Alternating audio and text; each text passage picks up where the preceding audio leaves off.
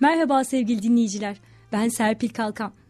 Programımıza başlamadan önce Kampüs Efendi radyolarımızdan sizleri hürmet ve muhabbetle selamlıyor. Yeni haftanın bu saatlerinde hakikatin hikayesini bekleyenlere programımıza hoş geldiniz diyoruz. Her eserin, her kitabın, her nesnenin ve her insanın bir öyküsü vardır bu hayatta. Doğumu ile birlikte başlayan ancak ölümle son bulmayan öykülerden bahsediyorum. Onlar öyle öykülerdir ki hayatın çetrefilli yollarında binbir eşikten atlamış, her durağa uğramış, ağızdan ağza dolanmış, hayalden hayale göç etmiştir. Tabi göç sırasında hakikatten de uzaklaşmıştır ya da belki de yakınlaşmıştır. Çünkü derler ki hakikat hikayeyle var olur. Hakikatin hikayeyle var olduğu, ilham olduğu sebebi sanattan ve sanatçıdan söz açacağız demiştik önceki programlarımızda ve yine bugün de böyle başladık efendim. Peki nasıl devam edeceğiz? Sanatın ve sanatçının konu olduğu ve siz değerli dinleyicilerimizle gönülden gönüle bir köprü haline gelen programımızda bugün Cumhuriyet döneminin önde gelen roman, hikaye ve tiyatro yazarlarımızdan Reşat Nuri Güntekin'i yad edeceğiz. Evet Reşat Nuri Güntekin dediğimizde çoğumuz ortaokul yıllarımızı hatırlıyoruzdur. Yaşlı Türkçe öğretmenimizin otomatikleşmiş mimikleriyle ve hiç değişmeyen hareketlerle bu kitabı okuyup özetini çıkarın dediği o buyurgan ses eminim hala kulaklarınızdadır. Ya da ya da şu an gelmiştir gözünüzün önüne. Bir de bu tarz klasik romanlarda Osmanlıca kelimelerin size o yaşlarda anlamsız gelmesi yüzünden ve görevinizin de bu ödev yapmak olması dolayısıyla maça 2-0 yenik başlarsınız zaten. Halbuki bizler dilin zenginliklerine bu klasiklerden ulaşabiliyorduk. Tabii o zaman çocuk olduğumuz için ve bize verilen şeyin ödev olması kitabın yarısında kitabı bırakmakla karşı karşıya bırakmıştır bizi. E şimdiki çocuklar da böyle aslında. Bizden farklı değiller. Farklı olan muhteva mı peki? Ya da imkanlar mı? Bence imkanlar. Bizlere sunulan imkanlar ve gelişen teknoloji.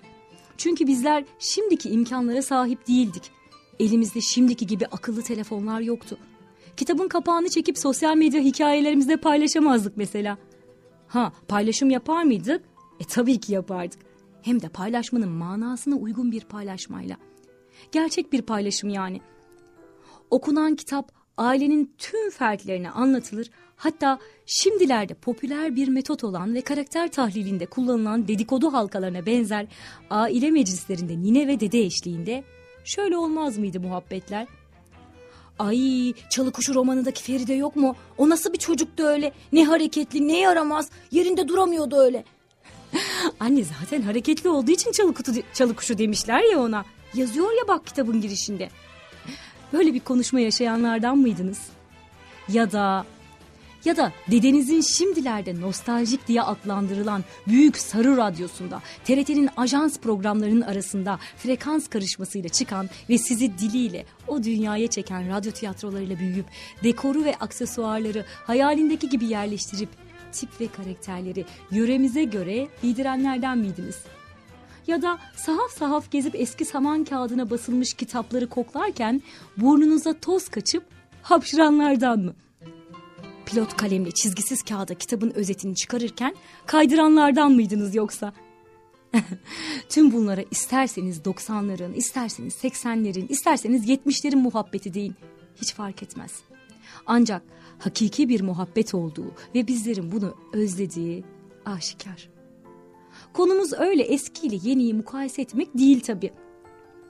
Çocukken okuduğum yazarların hayatlarını açıkçası hiç bilmezdim. Merak da etmezdim zaten. Çünkü benim için asıl olan yazarın ne dediği değildi. Eserin ne dediğiydi. Gençlik işte. Halbuki yazarın hayatı ve eseri birbirinden bağımsız şeyler değil çoğu zaman. Bilginin her dönüşüme ya da dönüştürücüye evrildiğinde amacına hizmet edeceğini düşünüyorum ben. Bence bilgi bir olay karşısında muhakeme yapmak ve sorun çözmek için vardır. O yüzden mukayese yaptığımızda da kendi içimizde muhakeme yapacağımızdan eski olan her zaman daha didaktik ve daha güzel gelecektir bizlere. Sevgili dinleyicilerimiz, Milliyetin Bakanlığı'nın cep telefonlarımıza yükleyeceğimiz çok güzel bir uygulaması var. Ondan bahsetmek istiyorum kısaca. Şöyle bir program. Günün güzel sözlerini, güzel anekdotlarını, güzel paylaşımlarını aktaracağımız bir program. Yani günün sözüyle eğitime dair başka bir bakış açısı kazandıran, günün kelimesiyle günlük dilde kullandığımız ancak anlamını tam olarak bilmediğimiz kelimeleri öğreten, günün atasözüyle de bir atasözünün anlamını okuyup günün doğrusuyla yanlış kullandığımız kelimelerin doğrusunu öğrendiğimiz çok güzel bir uygulama. Bu uygulamayla her gün bize ait en azından bir söz aktarırız genç beyinlere diye düşünüyorum. Çünkü şimdilerde okuma zevki kazandırmaya çalıştığımız çocuklarımıza ben senin yaşındayken Reşat Nuri okuyordum deyince uzaydan gelmiş gibi hissetmeniz çok normal. Şahsen ben öyle hissediyorum. Bu onların problemi değil aslında. Aslında hepimizin problemi. Çocuklarımıza, gençlerimize Türkçenin inceliklerini aktaracağımız her kaynak, her sanat onlara vereceğimiz en büyük mirastır bence.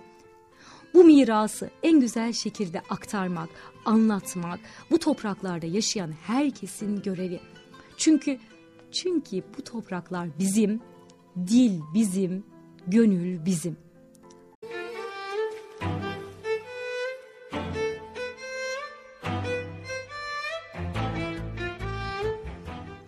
Sevgili dinleyiciler, dostlar, Çanakkale'nin en çok dinlenen radyosunda Kampüs FM'desiniz. Sanatın ve sanatçının hikayesini anlattığımız Hakikatin Hikayesi programıyla devam ediyoruz.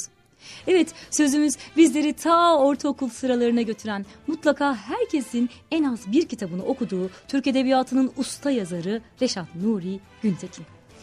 Söz nasıl eskiye, eskinin önemine geldi dersek, geçmişimizi, bizi biz yapan değerleri anlatmanın en temel yolu sanat ve sanatçının hikayesini merak etmektendir deriz. Reşat Nuri Güntekin deyince arı bir Türkçe, eski bir İstanbul ve Anadolu gelir aklımıza. Tabii bir de filmlere konu olan o meşhur eseri Çalı Kuşu. Türk Edebiyatı'nda gerçekçi romana yönelimin ilk örneklerinden olan Çalıkuşu, dili, anlatımdaki rahatlığı, duygusal yanlarıyla uzun yıllar güncelliğini koruyan bir eser olur. Sinema ve dizi olarak televizyona da uyarlanır. Yazarımız 1922'de günlük olarak yayınlanan ve aynı yıl kitap olarak basılan Çalıkuşu romanıyla asıl ününe kavuşur ve tanınır. Reşat Nuri bu romanını önce İstanbul Kızı adıyla tiyatro oyunu olarak yazar. Ancak o dönem koşullarında sahneye konulması mümkün olmayınca romana dönüştürür. Çalı Kuşu romanında genç ve güzel bir kız olan Feride'nin kalbi yaralı ve kanadı kırık bir çalı kuşunun çocukluk döneminde yaptığı yaramazlıklar, ilk gençlik döneminde teyzesinin oğlu Kamran'ı kıskanması, yaşadığı bu duyguların aşk olduğunu anlaması, sevdiği bu insanla nişanlanması, düğünden üç gün önce nişanlısının başka bir kadına duyduğu sevgisini öğrenmesi, bunun üzerine de yaşadığı köşkü ve İstanbul'u terk etmesi genç bir öğretmen olarak Anadolu'nun ücra köşelerine gitmesi, buralarda yaşadığı maddi manevi sıkıntılar 5-6 yıl süren Anadolu macerasından sonra Tekirdağ'a dönmesi, sevdiği ve asla unutamadığı Kamran'a kavuşmasıyla anlatılır.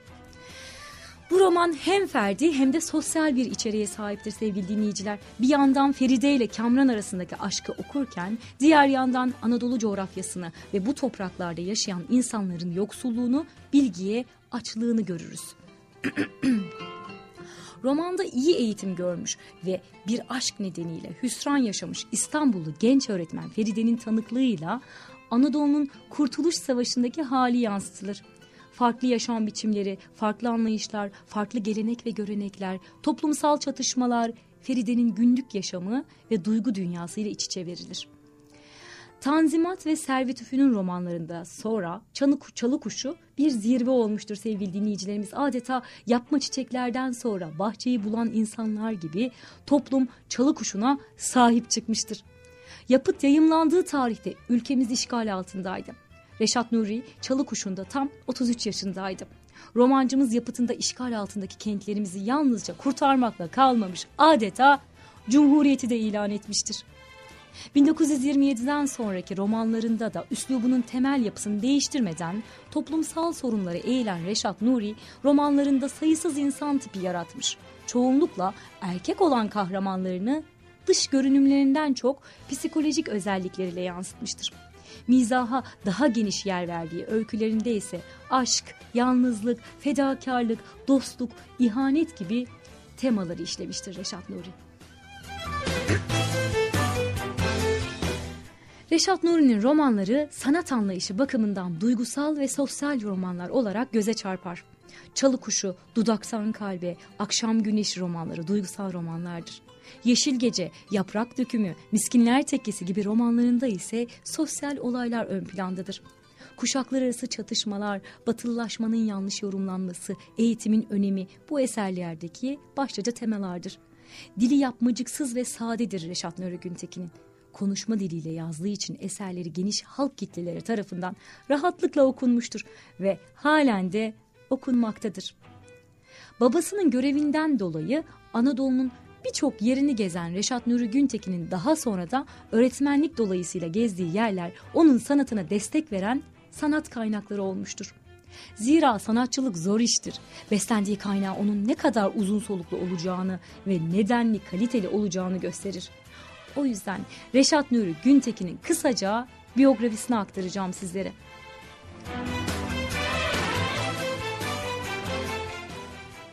Ancak önce onun bir Çanakkale sevdalısı ve Çanakkale'de yaşadığını, sonraki yıllarda da bağını hiç koparmadığını, hatta yazar olma kimliğinin tohumlarını memleketimizde attığını söylesem, herhalde daha da merak ederiz sanatçımızın hikayesini.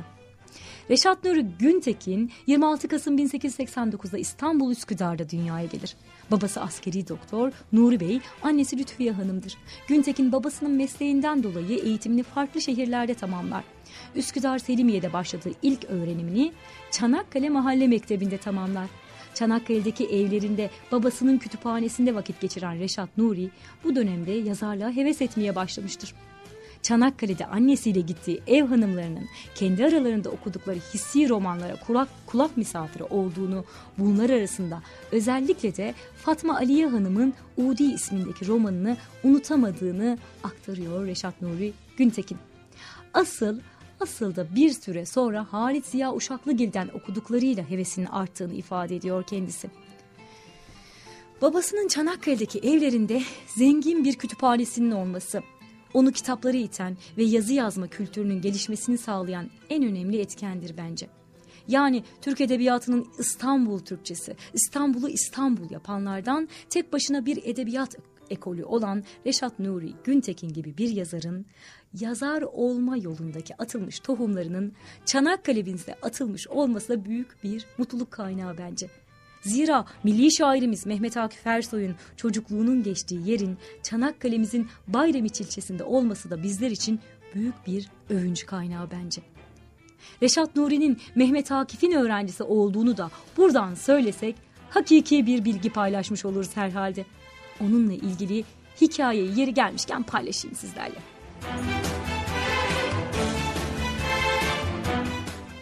Şöyle, Reşat Nuri Güntekin 1453 İstanbul Kültür ve Sanat Dergisi'nde tekrar yayımlanan yazısında şu şekilde ifade ediyor. Sahne meşhur Zeynep Hanım konağında büyük bir salon. Zaman meşrutiyetin ikinci senesi. Görünüşte bundan sonrası 7'den demeyelim de 17'den 70'e kadar her yaştan ve her sınıftan insan toplandığı herhangi bir içtima salonu. Bir tiyatro veya mahkemedir. Fakat Hakikatte Darülfünun Edebiyat Şubesi'nin birinci sınıfındayız. Ön sıralarda idadilerden gelmiş tüysüz çocuklar, kenarlarda medreseliler, arkada kalabalık bir grup. Derken, derken kapı açılıyor. İçeriye orta boylu, kara top sakallı kalender bir zat giriyor. Şemsiyesiyle lastiklerini kapının arkasına bıraktıktan sonra talebe sıralarına gideceği yerde muallim kürsüsüne doğruluyor.'' O zaman yanımdaki arkadaştan öğreniyorum ki bu zat bizim edebiyat muallimimiz şair Mehmet Akif Ersoy'dur. Hiç unutmam Akif o gün bize muallim Naci'nin bir tevhidini yazdırdı ve ders sonuna kadar bunun izahıyla uğraştı. Koskoca bir Darülfünun'da bize manzume yazdırılsın. Bu muamele fena halde haysiyetimizi kırmıştı. Hocamız işte o aynı gözlerle bizi dinledikten sonra Bakalım görürüz dedi ve ertesi dersi bize Namık Kemal'den, Ekrem'den hatta Fikret'ten bazı mısralar okutarak manalarını istedi. Tabii hepimiz fena halde rezil olduk. Bütün senemiz edebiyatımızın eski ve yeni şiirlerini okumak, manalarını anlamakla geçti. Aradan geçmiş bunca seneden sonra anlıyorum ki Akif o zaman bizim için yapılabilecek şeylerin en iyisini yapmıştır. Sırada bu öğretim tarzını Darülfünun içinde basit bulan Reşat Nuri, marif vekaleti müfettişiyken yazdığı makalede büyük şairimizi haklı görerek Aradan geçmiş bunca seneden sonra anlıyorum ki Akif o zaman bizim için yapılacak şeylerin en iyisini yapmıştır. Onun sağlam mantığı, samimi ve pratik zekası, çürük temel üzerine kurulacak nazariyelerin boşluğunu anlamış. Bir hoca için en iyi usulün planı programı bir yana bırakarak talebeyi hangi seviyede bulursa orada alıp yürütmek olduğunu gayet iyi takdir etmiştir diye hatıralarını nakleder. Çok da güzel söylemiş. Öğrenciye göre öğrenme demek istemiş aslında. Tam da şimdi bizim istediğimiz eğitim felsefesi. Düşünebiliyor musunuz? Türk Edebiyatı'nda usta yazar Reşat Nuri Güntekin, milli şairimiz, milli kalemimiz, vatan şairimiz Mehmet Akif Ersoy'un öğrencisiymiş. Bizler kültür olarak çok büyük zenginliklere sahibiz. İşte bu yüzden okumalı, anlatmalı ve aktarmalıyız bu sanatı ve kültürümüzü. Devam ediyoruz. Hakikatin hikayesiyle birlikteyiz efendim. Reşat Nuri Güntekin hikayelerinde pedagojik gayenin ağırlıklı olduğu görülür. Özellikle çocuğun yetiştirilişi ve eğitim şeklinin çocukta yansımaları aile içinde çocuğun rolü gibi konularda bizleri bilgilendirmiş ve bunu hikayeci üslubuyla aktarmıştır Güntekin. Başka bir aktarmadan da bahsetmek istiyorum sizlere. Güntekin'in kaleminden bakalım o zamanın, o zamanın Çanakkale'si nasıl aktarılmıştır? Sevgili Çanakkale'liler buraya dikkat. Yaş henüz beş buçuk. Çok erken bir sabah saatinde bir vapur güvertesinden ilk defa Çanakkale'ye bakıyorum. Çimenlik Kalesi, onun cümle kapısına bitişik eski iskele, Yalıboy'un İngiliz konağına kadar bir sıra evi. Mecidiye ve Nara iskamlarına döndüğü noktadan itibaren hastahane bayırı. Burası da o zaman aşağı taraf gibi bomboş bir kırdan başka bir şey değildir. İskelede çocuk gözlerime ilk çarpan şey Çimenlik Kalesi içinde hazırlanan deve güreşine ezin eden ve Bayramiç'ten ve daha yukarılardan getirilen pehlivan develerdir. Sonra kalenin arka yüzünde çay mahallesine kadar giden sıra evler. Bir tanesinde kendimizin bir zaman oturduğumuz ev. Sonra bayram yeri de olduğu için hala salıncakları, dönme dolapları ve bayramlık çehresiyle görmekte devam ettiğim Büyük Camii'nin meydanı. Sonra Kurşunlu Camisi'ne doğru benim ilk mektebime giden yol. Rumeli, Rumeli muhacirlerinden olan baş hocasının taşını, tahtasını taşımak suretiyle yapılmasına yardım ettiği için adına Tahtalı Hoca Mektebi dedikleri birinci ilk mektebim. Sevgili dostlar, Reşat Nuri Güntekin'in Ateş Gecesi romanında Çanakkale'mizin o meşhur kilise meydanını anlattığını, bilek saati hikayesiyle de hepimizin gezdiği Sarıçay kenarlarında kahramanını gezdirdiğini söylersek, hakikatli bir bilgi aktarmış oluruz. Reşat Nuri Güntekin'in aile hayatından da biraz bahsetmek istiyorum.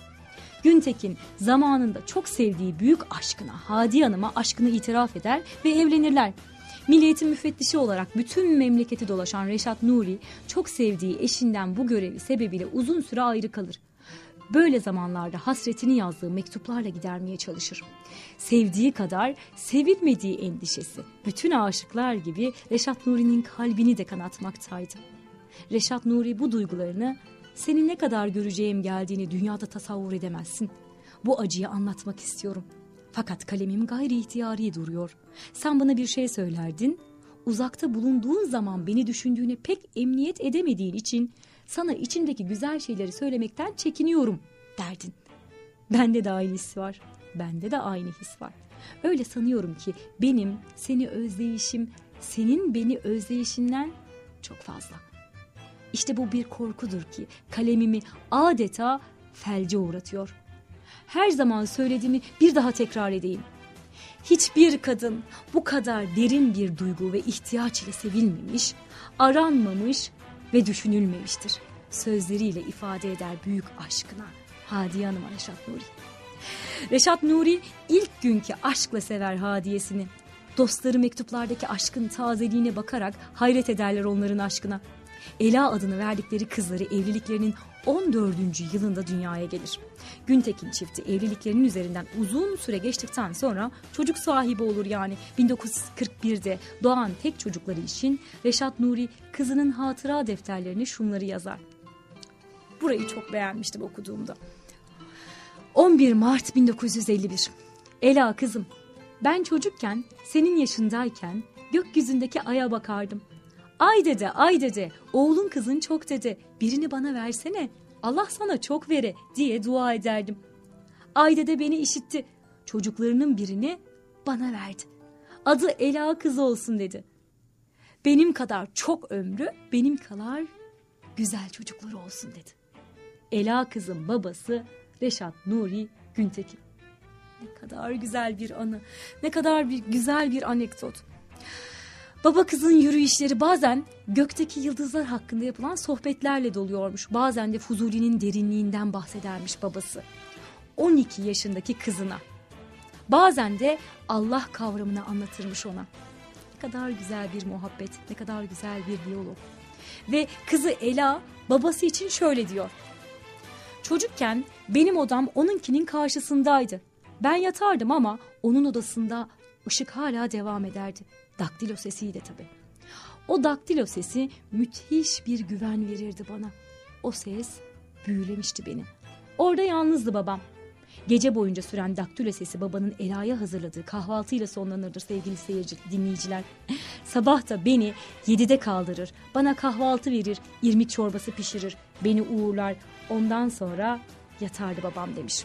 Evet babası o zamanlar okulda aktif bir öğretmen, evde baba ve edebiyat dünyasında parlayan bir yazardı.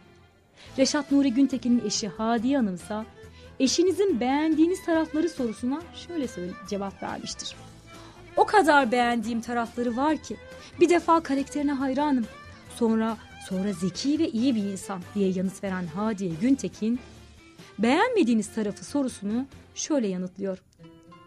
Eğlenmekten hoşlanmayışım. Evlen, eğlenmek diye bir şey bilmiyordu. Yahut kendi anladığı manada eğlenirdi. Mesela okuyarak. Hadiye Hanım'a göre ünlü yazarın ufak marangozluk işlerine, elektrik tamirine eli yatkındı. Bunlarla meşgul olmak için adeta bahane arardı. Sonra canı istediği zaman gayet müstesna yemekler pişirirdi şeklinde ifade buyurmuştur Hadiye Hanım.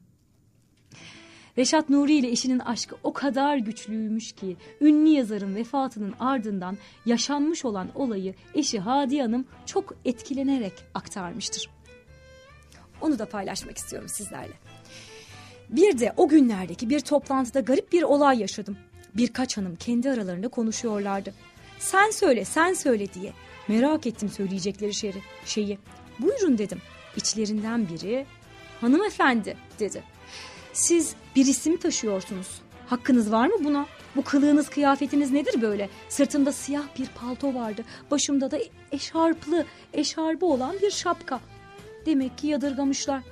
Bir kız çocuğuyla hayat mücadelesi veriyordum Güntekin ölünce. Giyim kuşam aklıma bile gelmiyordu. Eşarpla bir şapkayı takmışım. Yine de biraz özen göstermeye başladım o söz üzerine. Sokaktan geçiyorum. Başımda Paris'ten kalma bir şapka. Üzerimde de bir tayyör. Bu kez şöyle bir söz işittim. Hadiye Hanım eşinin ölümünün ardından evlenecek mi acaba? İnsanları akıl erdirmek ne kadar da güç demiştir Hadiye Güntekin. Yılların eskitemediği o şarkı geldi şimdi. Programımızın sonlarına doğru gelmişken sözlerimi toparlamak istiyorum. Reşat Nuri Güntekin 1931'de Milliyeti Müfettişi olur ve bu arada dil heyetiyle birlikte bazı çalışmalar yapar. Anadolu'yu baştan başa dolaşmasına neden olan müfettişlik görevi sayesinde ülkenin gerçeklerini yakından görme ve tanıma fırsatı bulur. 1939'da Çanakkale Milletvekili olarak Türkiye Büyük Millet Meclisi'nde görev yapar. Bu görevini 1946'ya kadar sürdürür. Güntekin daha sonra müfettişlik görevine geri döner. 1950'de Birleşmiş Milletler Eğitim, Bilim ve Kültür Örgütü UNESCO'nun Türkiye temsilciliği ve öğrenci müfettişliği görevleriyle de Paris'e gider. Paris Kültür Ateşeliği yapar. 1954'te emekliye ayrılır. Emekliliğinden sonra İstanbul Şehir Tiyatrosu Edebi Heyeti üyeliği yapar Güntekin. Bu arada kendisine akciğer kanseri teşhisi konulunca tedavi için Londra'ya gider. Ve 7 Aralık 1956'da hastalığına yenik düşerek hayata gözlerini yumar. Yani yarın Reşat Nuri Güntekin'in ölüm yıl dönümü. 7 Aralık. Rahmetle anıyoruz efendim buradan. Ahmet Hamdi Tanpınar'ın deyişiyle Türkçenin ortasında geniş bir sevgi ve şefkat ürpermesi olan Reşat Nuri Güntekin, halka, kitlelere yönelik bir edebiyat akımının temsilcisi olarak bugün de okunuyor, nice yıllarca da okunacak diye düşünüyorum. Bir kitabı 20 yaşında okumakla 50 yaşında okumak arasındaki farkı görmek, 20 yaşımda aynı kitabı okurken bende bıraktığı tortularla bugün yeniden okuduğumda bana yaşattığı duygular arasındaki farkı saptamak için sizleri bu hafta ölüm yıl dönümünde Reşat Nuri'nin eserlerini okumaya davet ediyorum efendim. Hakikatin hikayesinde bu hafta çağdaş Türk edebiyatının öncülerinden biri olan Türkiye'de kitap okurlarından hemen herkesin eserlerinden birini okuduğu, okumayanların da filme alınmış eserlerinden birini mutlaka izlediği Reşat Nuri Güntekin'i eserlerini beslendiği toplumdan kopmayarak halktan karakterlere yer vermesini, Mehmet Akif Ersoy'un öğrencisi olduğunu, Çanakkale'de yaşalı, yaşayıp Çanakkale'yi eserlerinde anlattığını, ve ölümsüz aşkı hadiyesini anlattık üslubu münasiple. Bir başka Hakikatin Hikayesi programında görüşünceye dek hakikatle kalın, hoşçakalın.